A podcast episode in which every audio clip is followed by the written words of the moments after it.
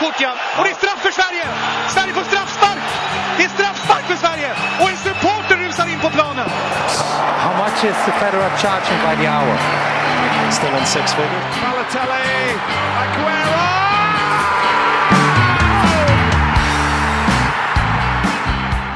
Hej och välkomna till ett nytt avsnitt av Pubsport. Eh, 23 maj, eh, löningshelg på ingång. Vi kanske inte riktigt har vädret med oss, men eh, vad gör det? Vi ska väl få en liten reunion i Västerås i helgen. Ja, det, det, det, det kommer bli riktigt roligt. Jag anländer precis till Västerås. Jag är ju van att säga att man kommer hem till Västerås men det kan man väl inte säga nu när man har bosatt sig mer söderut. Eh, eh, men det är jättekul att komma tillbaka hit alltid och framförallt att få träffa alla gamla kompisar. Ja, nej, det ska nog, det ska nog det blir kul, det blir kul. Jag menar fan, eh, med, livet går fort och jag menar du med familj och barn och uh, andra polarna. Det, det, det är inte så jävla lätt att få ihop sånt där nu för tiden. Nej, det är ju inte det och det märker man ju ganska tydligt så här, att alla eh, polarna, det är ju liksom, eh, det är ju inte, tidigare när man träffades var man ju alltid alla polarna. Nu är man ju liksom, nu är vi en, hälften kanske och man är nöjd med det. Ja, det blir så. Man hittar sina nära och köra lite. Det, det, går ju inte annars, för fan tiden räcker inte till. Jag tycker det känns som det är nu. Du vet fan, dygnet är knappt, man hinner inte med. Nej, precis. Så det, Ja. ja. Tillägga till det här, vi tänkte bara säga, vi spelar ju faktiskt in där halv tolv torsdagskvällen. Uh, så att vi kanske ska väl, vi kanske ska nudda lite vid, uh, får man kalla det fiaskot?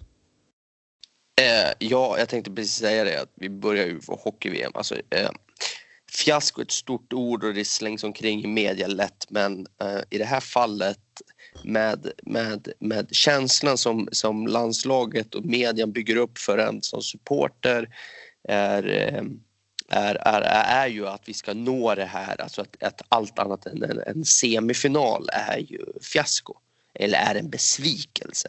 Och det, det är precis vad man känner, man säger besviken, man känner sig sviken. Ehm, jag är ju ett stort fan av alla våra svenska landslag. Ehm, framförallt hockey och eh, och, fotboll då, som är våra största sporter och då, då känner man, man känner en stor besvikelse. Jo, jag tycker det finns ju, jag håller med dig, fiaskotermen är ju lätt att kasta sig med och sen finns det, det finns ju det finns ju olika sätt att åka ut på. Och jag menar någonstans, alltså gör man jobbet i gruppen, det är tufft och man åker ut mot ett svinbra, vad vet jag, Kanada, Ryssland. Alltså Finland är inte dåliga heller. Men det finns ju olika nivåer på det där. Uh, och, och, jag känner mig lite, turneringen Sverige har gjort så känner jag mig inte riktigt imponerad någonstans. Och jag menar, man var ju inte en värdig vinnare i den här matchen heller. Nu förlorade man ju visserligen, men man skulle inte vunnit från första början. Jag tycker det, det är egentligen det som tär lite hårdast på mig i alla fall. Att det, det har inte sett bra ut någonstans. Nej, jag håller med dig faktiskt. Eh, när vi Eh, jag ska väl ärligt säga det, alltså när vi planerar den här podden så, så sitter jag och tittar på, på framförallt nu eftersom hockey-VM är ganska aktuellt, sitter jag och tittar på alla matcher och försöker ta med mig det. Hur upplever man den här matchen? Och det enda jag kan få fram är alltså Sverige har ju ett otroligt bra offensivt lag. Det, är inga, det behöver vi inte ens ta upp egentligen, det vet alla. Men samtidigt är liksom eh, och defensiven är inte lika bra men det, det jag saknar i svenska landslaget i alla matcherna det är, det är inställningen och viljan för att vinna. Eh, och, eh, och tyvärr, jag ska, så här ska jag säga innan jag fortsätter. Så ska jag säga så här att jag har stor respekt för varenda eh, spelare i det där landslaget. Jag har stor respekt för tränarna eh, och jag vill inte ta ifrån en endaste människorna eh, en endaste av människorna deras prestation som de har gjort. Eh, det, är liksom, det är otroligt duktiga hockeyspelare och de gör eh, otroliga prestationer.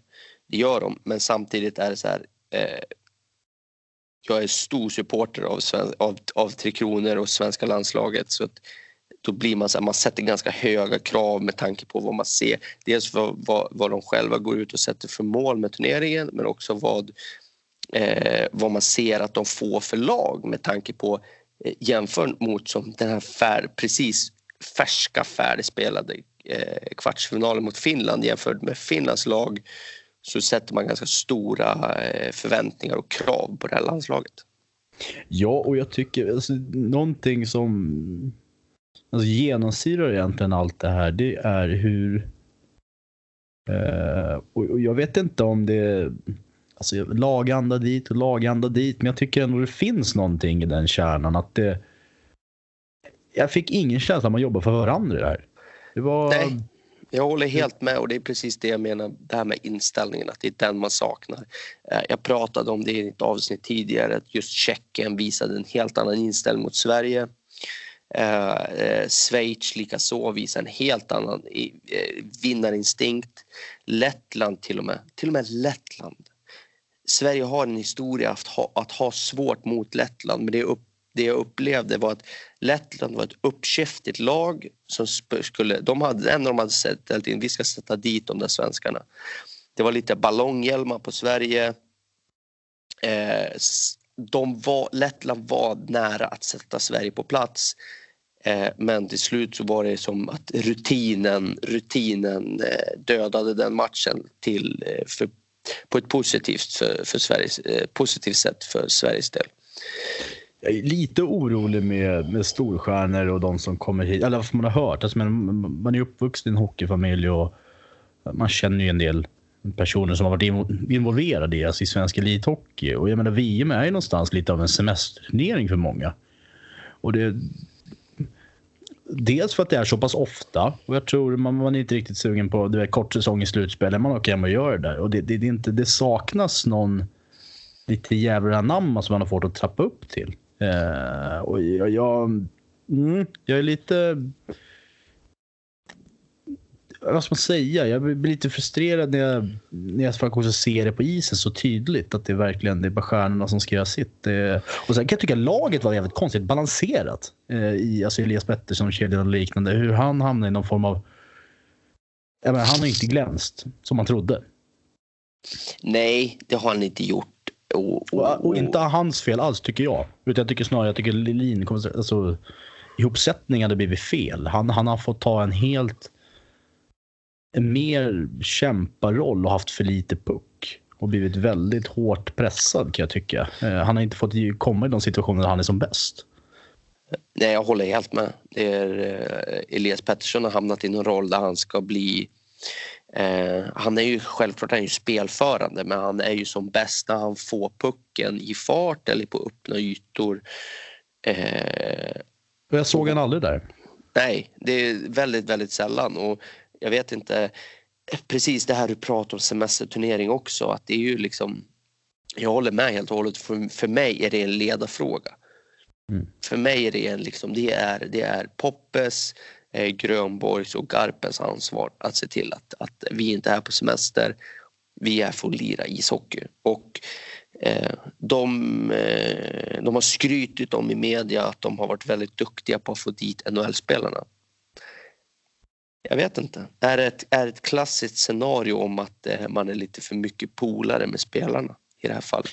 Det är en spaning jag, ty bara. Jag, jag, tycker du är inte ute och cyklar där. Jag tycker man kan se dem karaktärerna på det här laget faktiskt. Och fasiken Grönborg, gjort mycket för Sverige. Men jag kan tycka det finns vissa delar här som, som faktiskt går att ifrågasätta. Eh, typ intervjun efter Ryssland-matchen eller?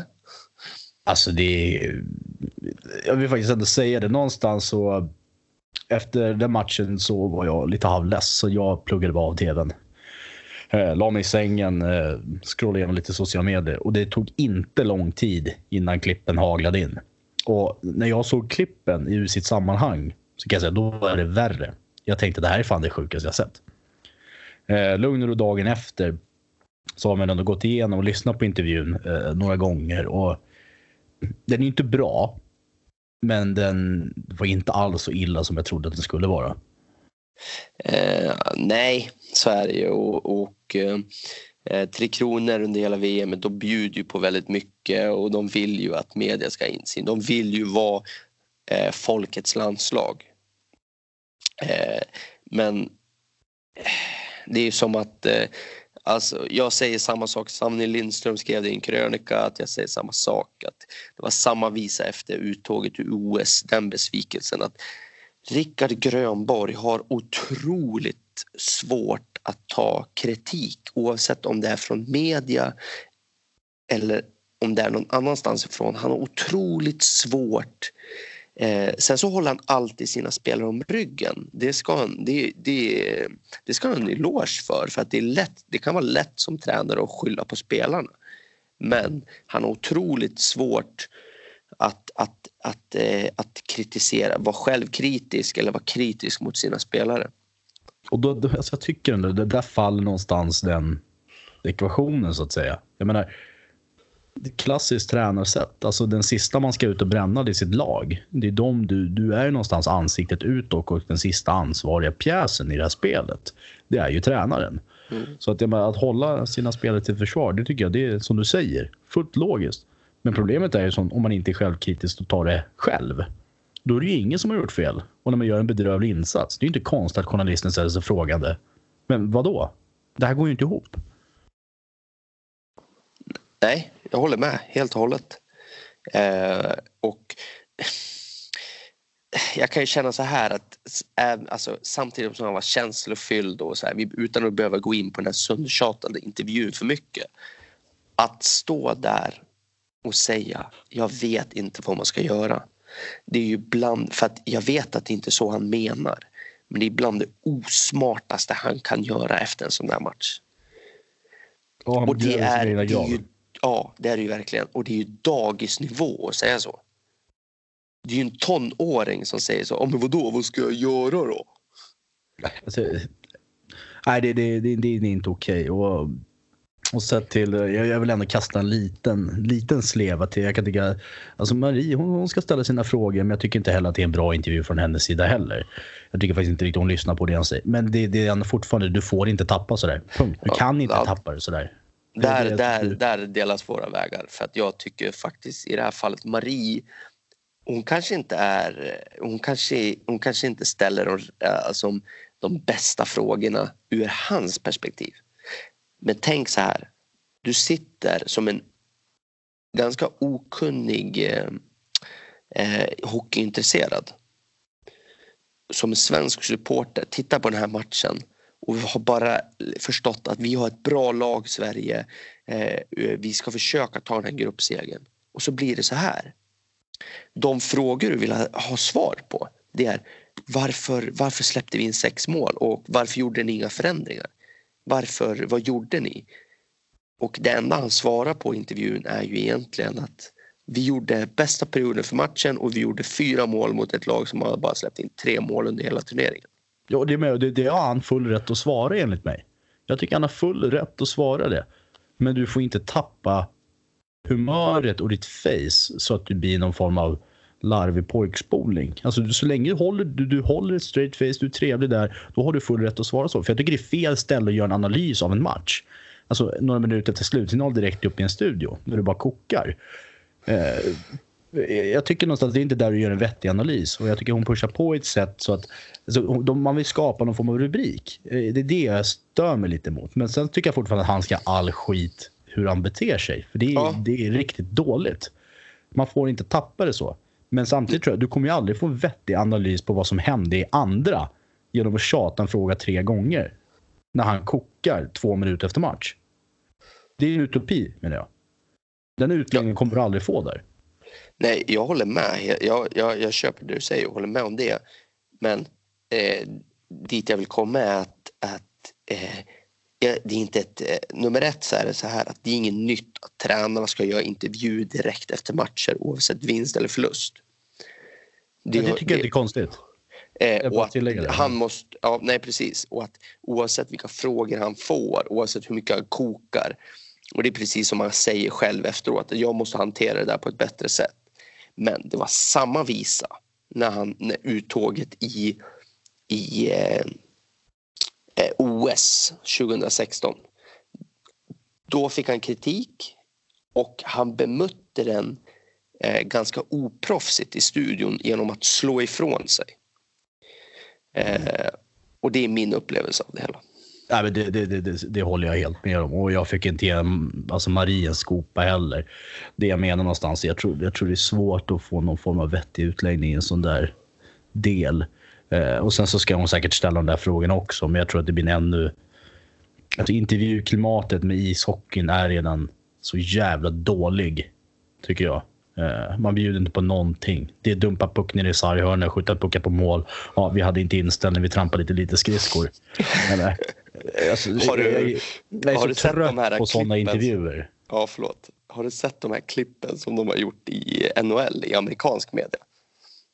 Hur. NHL-spelare svarar eh, eh, i stort sett i alla lag efter alla matcher så är det alltid någon som säger eh, vi måste få in puckarna djupt och eh, gå mot kassen.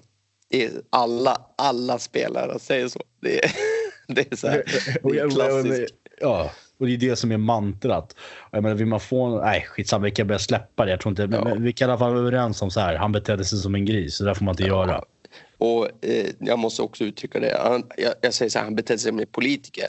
Och efter det här uttåget mot Finland så var det lite, det var lite grädde på moset och man, man har ingen jättesympati för honom som eh, man mår inte jättedåligt över att han gjord, har gjort sin sista match som eh, tränare för Tre Kronor. Nej, det förtroendet är nog inte på topp. Ja, ja, men verkligen. Från det ena från det andra. Från det ena, nu du. Från det ena till det andra, så säger man. Jajamän. Uh, har du skjutit med tre poängare? Poäng är det? Ja, det har Jonas Jerebko gjort i alla fall. Ja, jag... Eh, mina tre poängare är väl eh, på lågstadienivå från skolgården skulle jag säga. Det, Det var ju ändå en tid där man körde 21. Det var jävla Ja. mäktigt. ja, jo det var det. Det minns man. Men 21 är nog inga problem för Jonas Jerebko. Det, mm, Nej. Det vad finns det att Alltså, säga? Ja, alltså, eh, mina basketkunskaper är nog ganska låga. Det fanns en tid när jag tyckte om Oklahoma eh, City Thunders och jag var ett stort fan av Kevin Durant.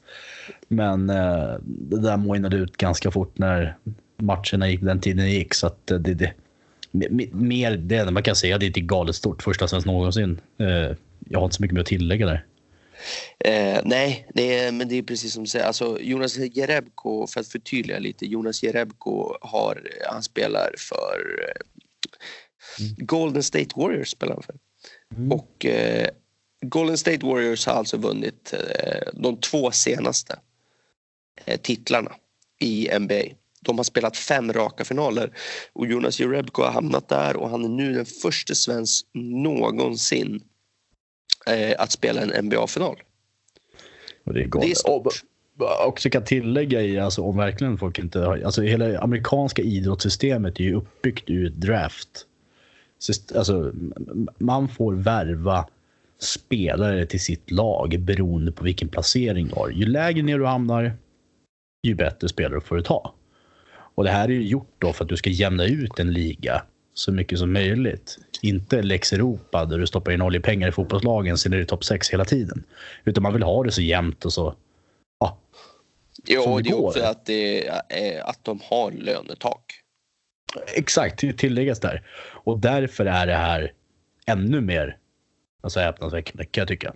Det ska Ja. tilläggas hur man kan Ja. vara så pass dominant i USA. Ja, precis. Och eh, eh, vill också tillägga det, liksom, om någon, någon av er som lyssnar skulle vara lite basketintresserad eh, intresserad så är liksom min åsikt, alltså de har ju, eh, Golden State har ju en av världens främsta spelare i det laget som heter Steph Curry. Eh. Och eh, jag måste säga det att eh, i mina ögon så framstår han som en av... Det är ovanligt att se eh, inom, inom den ligan i NBA. För NBA i mina ögon är en riktig skitliga. Men det är ovanligt att se att, att, att, eh, att en eh, att se den ödmjukheten han visar som, eh, som en eh, spelare där. Att, de största stjärnorna, LeBron James, de pratar ofta, ofta om sig själva. Han pratar väldigt mycket om laget och vad han kan göra för laget och det är lite ovanligt i det, i det sammanhanget och eh, det tycker jag är imponerande. Nej, ofta blir det ju vattenskalle av hela bunten eh, när man blir stjärna. Så att, eh, det, det håller jag med Och han är galet. Nej, bra kille. Ja, verkligen, verkligen. Eh, du, Ska vi sätta snabb på, eller, ja, kör. Ja, eh, fråga bara. Vad, vad smuttar du på? Ja, gamla vanliga jag på att säga. Jag har aldrig haft den uppe här i avsnittet, men eh, det ligger mig varmt om hjärtat. Eh, det går faktiskt att dra en historia om den. Det är en Bellman. En Bellman. Det är en, en historia för en annan dag men eh, för de som blir nyfikna så är det, det det finns en lång historia bakom med Bellman och Max Strandberg. Ja, det får bli ett annat avsnitt. Ja, verkligen. Ja. Har Nej, du något men, mer, något mer på hjärtat eller?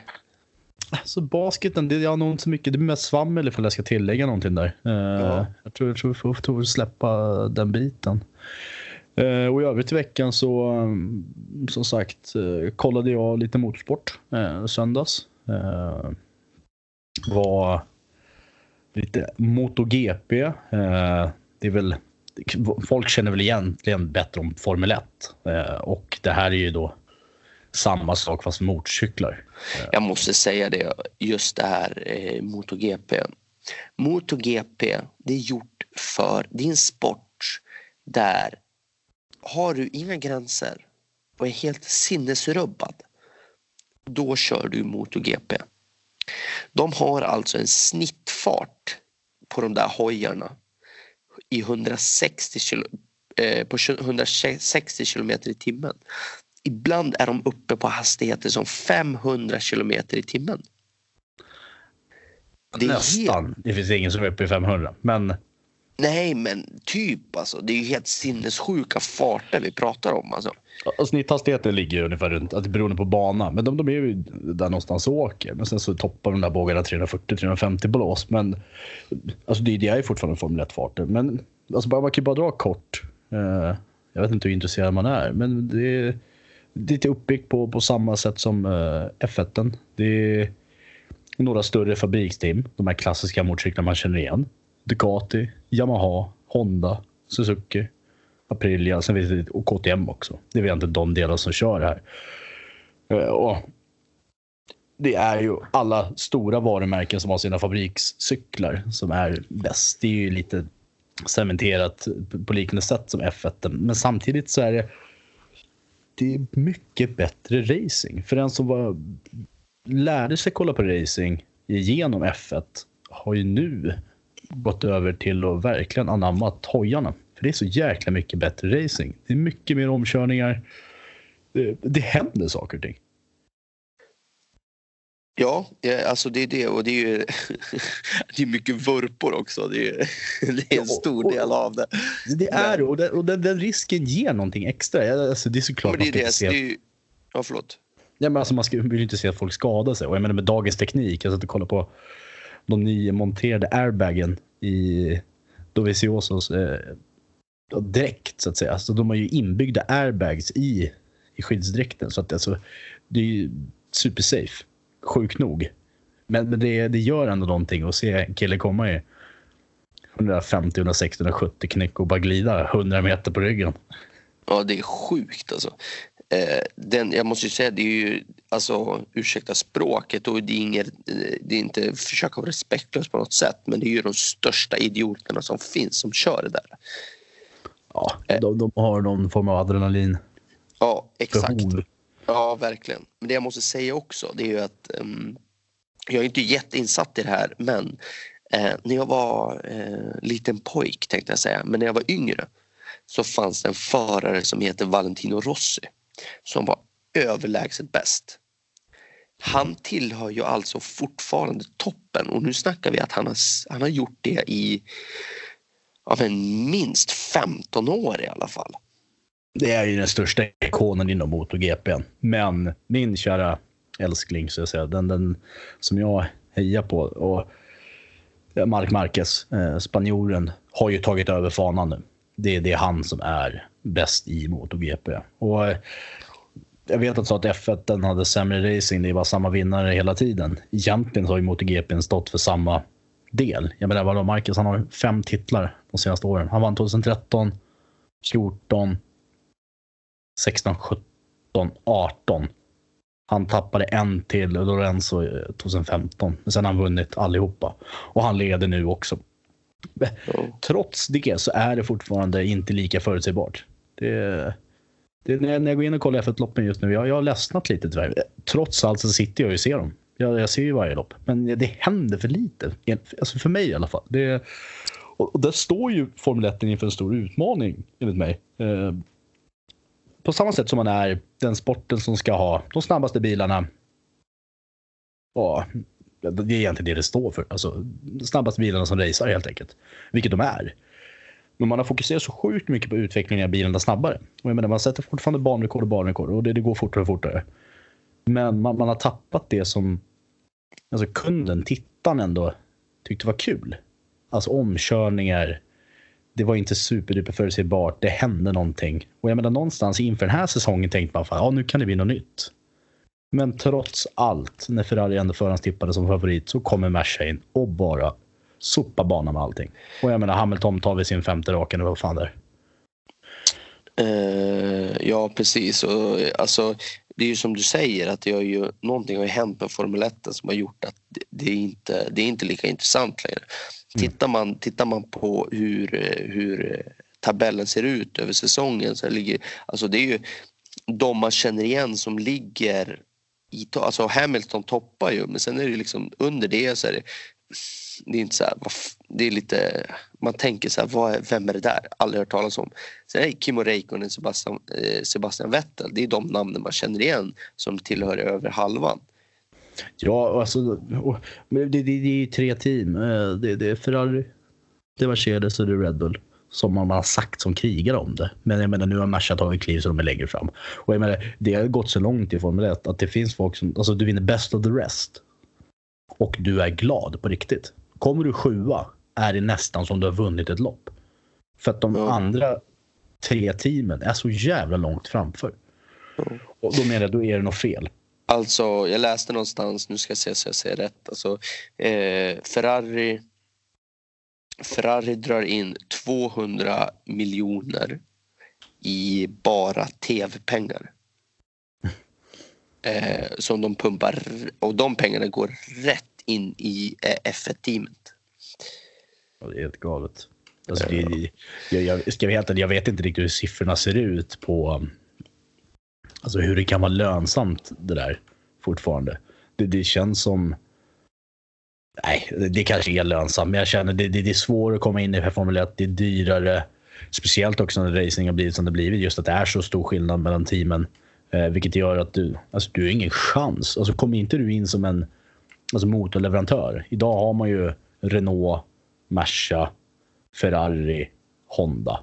Det är de som levererar motorer Eh, och kan utveckla det. I övrigt så har man ju alltså andra team som Haas, eh, eh ah, McLaren. De kör, inte ens med, de kör inte ens med egna motorer utan man, man, man, får, man köper motorer av andra leverantörer. Och, eh, Tittar man på anläggningarna som Ferrari Merca har, man egna vindtunnlar och man har så sjukt mycket mer grejer så de andra kommer aldrig komma i närheten. Och då fattar inte jag hur man kan pumpa in hundratals miljoner. Vem fan bryr sig om vad som sitter på ah, en hasbil på, på spoilern? Alltså den reklamen kan ju inte ge någonting. Nej, jag tänker samma sak faktiskt. Så det är ju... Jag vet inte hur eh, det är ju precis som du säger det här med best of the rest. Att det, mm. det är ingen som bryr sig om de andra Formel 1-förarna. när man bryr sig om det är ju topp 10 liksom. Det är ju...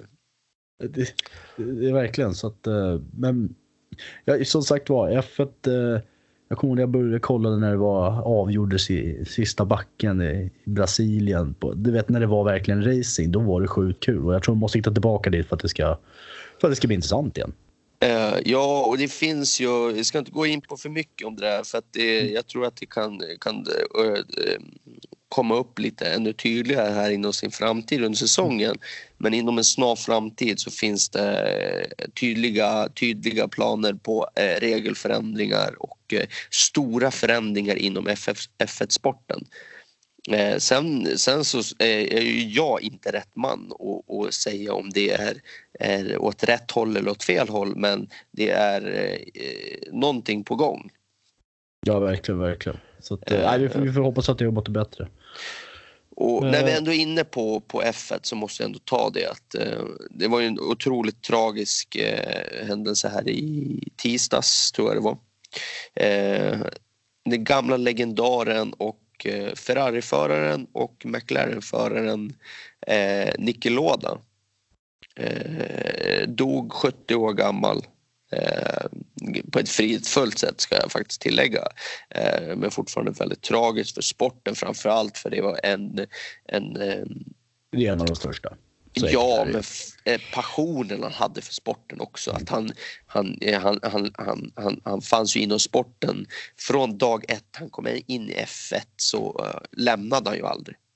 Nej, och jag, just det, apropå mm, Merca. Jag menar när han kom in i det, det teamet så någonstans där det började vända och jag tror han har så extremt seriös idrottsman ändå. Och verkligen som du säger en enorm passion för, för Formel 1. Ja, precis. Och alltså att, eh, det är svårt för oss som är så unga att förstå det här men alltså, jag tycker just i filmen Rush när han tävlar mot James Hunt som var i, i hans stora, stora eh, De två ytterligheterna alltså. Ja, precis som Lewis Hamilton och Fernando Alonso var i början Mm. eh, av Hamiltons eh, karriär. Så, eh, så tävlade ju de också. Hans proffsighet och, och hans tävlingsinriktnas, tävlingsinriktning skildras väl, verkligen i den filmen.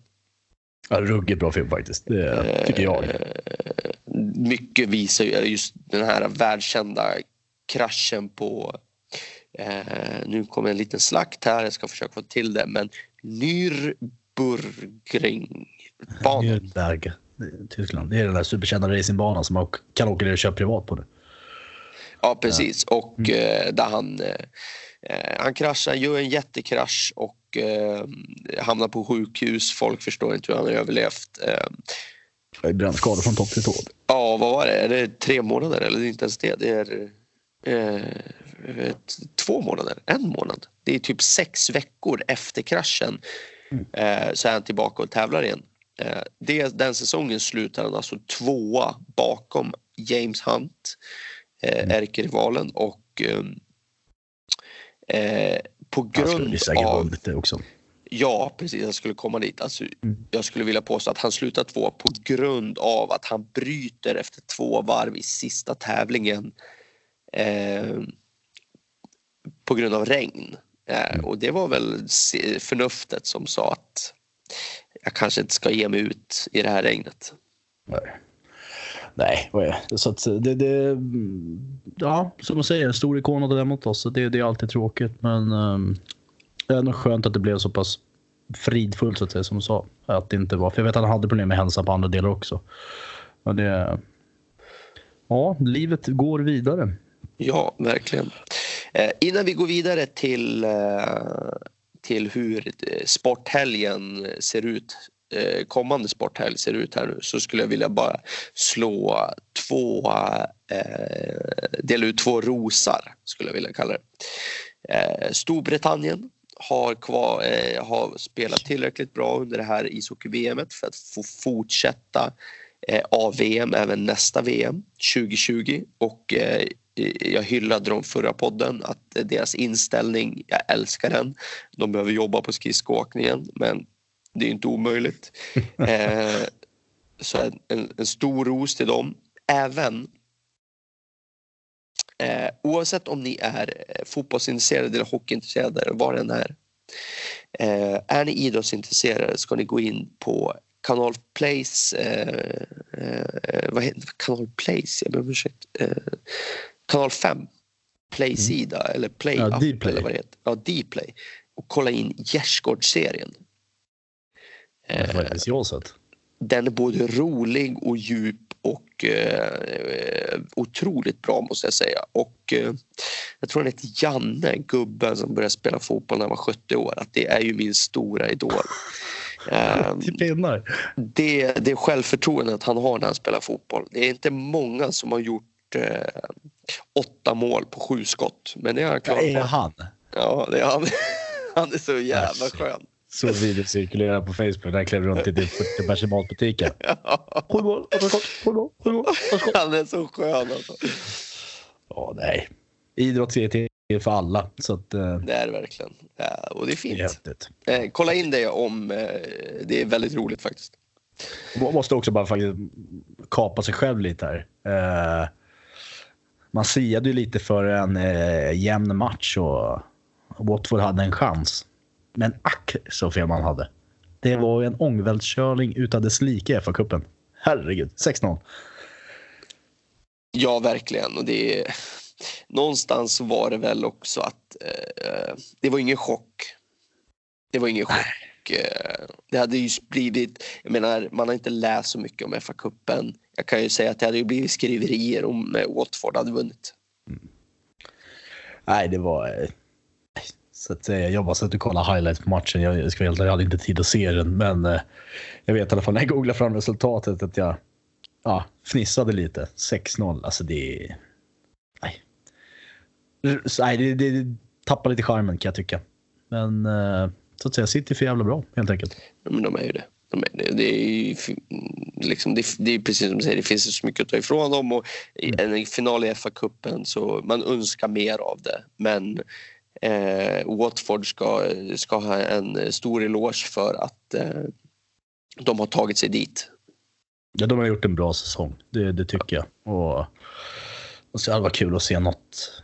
Ja, de var ju första laget någonsin som tog en trippel City. Så att, eh, Ja, men det är ju inget, Watford är ju inte direkt... Tänker du på Premier League så kopplar du inte direkt till Watford direkt. Så det är ju, nej, visserligen, men de har gjort en bra säsong. ja, menar, verkligen. Det är det jag menar. Att de, de, har- de ska ha all cred. All cred. Ja, så, att, eh, så det, det får man ju säga. Ja, ja. Eh, lite, ska vi kliva på sporten snabbt? Vad, vad vi rekommenderar att se inför helgen kanske? Verkligen, verkligen. Det tycker jag vi ska göra. Uh, ska jag gå först? Eh, ska jag börja? Kör du. Eh, ja, jag vill, eh, jag vill ju slå ett, ett starkt slag för att det är ju trots allt hockey-VM som pågår och det är ju final i helgen. Eh, Hockey-tv på söndag är ju faktiskt, eh, det finns mycket att se. Både bronsmatch men det är väl slå ett slag, ett slag för det är ju såklart finalen oavsett vilka som spelar. Sverige är ju ute nu så det är ju liksom Många tappar väl intresset där men en VM-final i ishockey är alltid en VM-final. Innan du studsar där så måste jag bara kasta in den. Alla älskar ju betting. Vad tror du? Vilka möts i finalen? Eh, jag har för mig, jag har inte lyssnat på det, men jag har för mig att jag sa förut att eh, det skulle sluta med Finland-Kanada och det håller jag fast vid. Nej, Finland-Ryssland sa jag. Finland-Ryssland Finland-Ryssland håller jag fast vid. Och jag kan väl slänga in en... eh, ja, lite fotboll faktiskt. Trots att säsongen går mot sitt slut så eh, tycker jag det är alltid kul när det sätts käppar i hjulen på Bayern München. Och det är ju faktiskt tyska cupen med Red Bull Leipzig, Foppa i spetsen, eh, som spelar mot Bayern.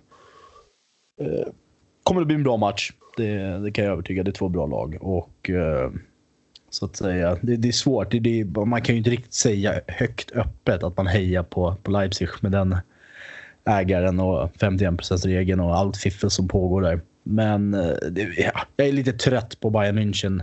Så att... Eh, heja Foppa. Heja Foppa är en frisk Foppa. Det tror jag i alla fall. Han spelade ju senast i alla fall vet jag. Så att vad jag vet, och det är inte om den jävla ljumskan kommer att spöka igen. Men jag, inte vad jag läst i alla fall. Nej, vad kul. Hoppas. Heja Foppa. Eh, Fotbolls-Foppa. Ja. Eh, ja, och eh, vi, när vi ändå har pratat lite om motorsport så då är det ju ett av eh, världens mest klassiska Formel 1-race eller Formel 1 Grand Prix går ju här nu den också på söndag samma dag som VM-finalen så är du inte hockeyintresserad slå på Viasat Motor skulle jag gissa på är det som sänder det. Eh, Monacos Grand Prix mitt i stan i Monaco. Häftig bana, hög fart, tajta kurvor. Eh, alltid roligt att se.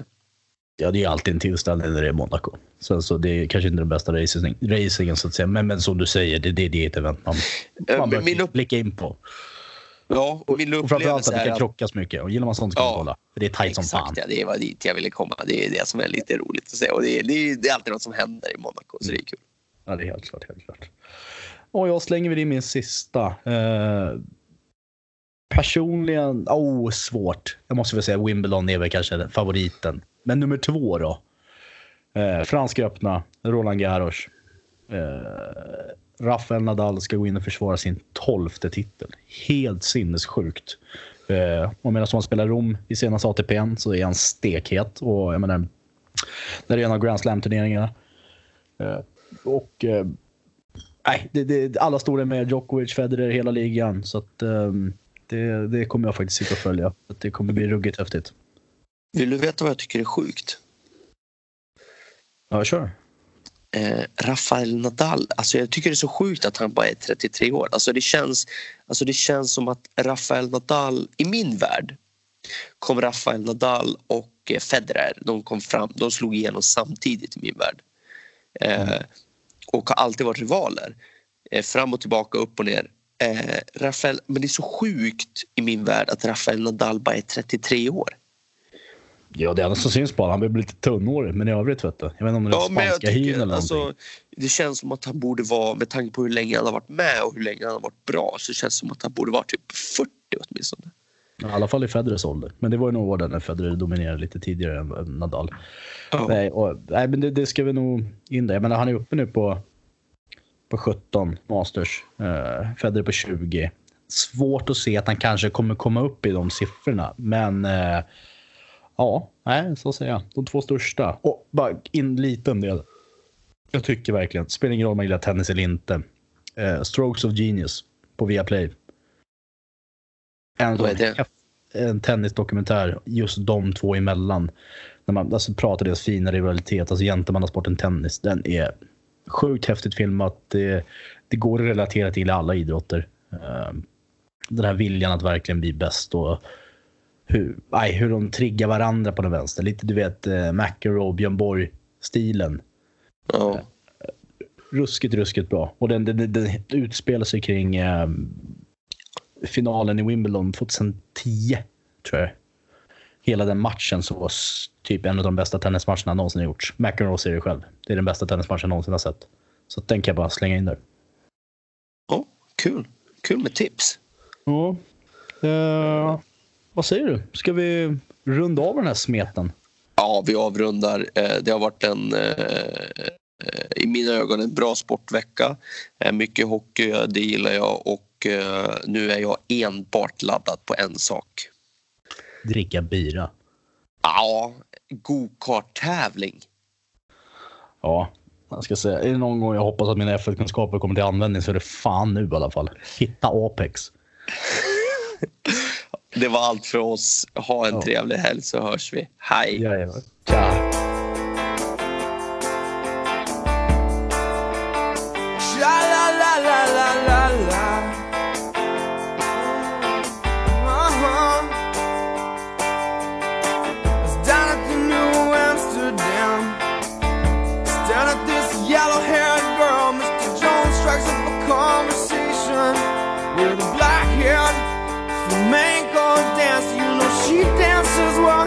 Father